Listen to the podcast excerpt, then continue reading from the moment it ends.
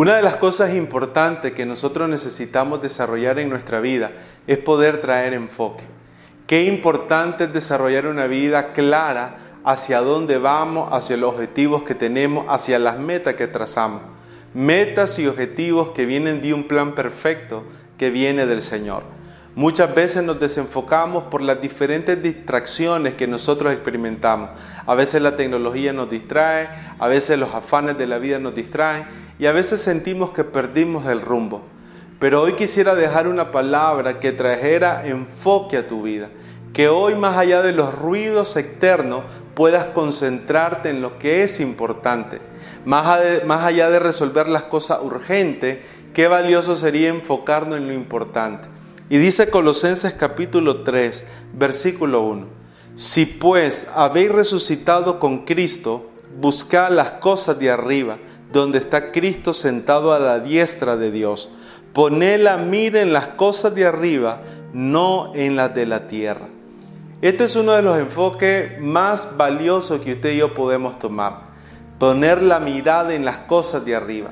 Poner la mirada en los planes del Señor poner la mirada en la voluntad de Dios. Pablo en Romanos 12 dice que la voluntad de Dios es buena, agradable y perfecta. Cuando Pablo está diciendo acá en Colosenses poner la mirada en las cosas de arriba, es que nuestro corazón, nuestras acciones, nuestra vida esté enfocada, esté direccionada por la buena voluntad de Dios para nosotros.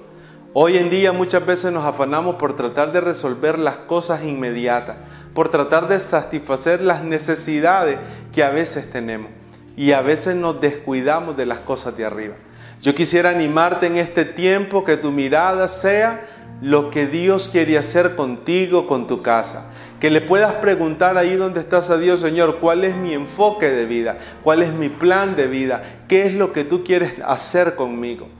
Porque una de las grandes verdades que necesitas atesorar hoy es que cada uno de nosotros nacimos con un propósito, nacimos con un diseño que nació en el corazón de Dios.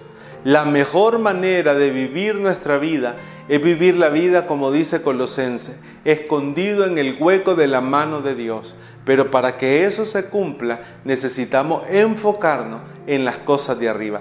Así que te animo a que tomes decisiones en enfocarte en todo lo que Dios ha preparado para tu vida.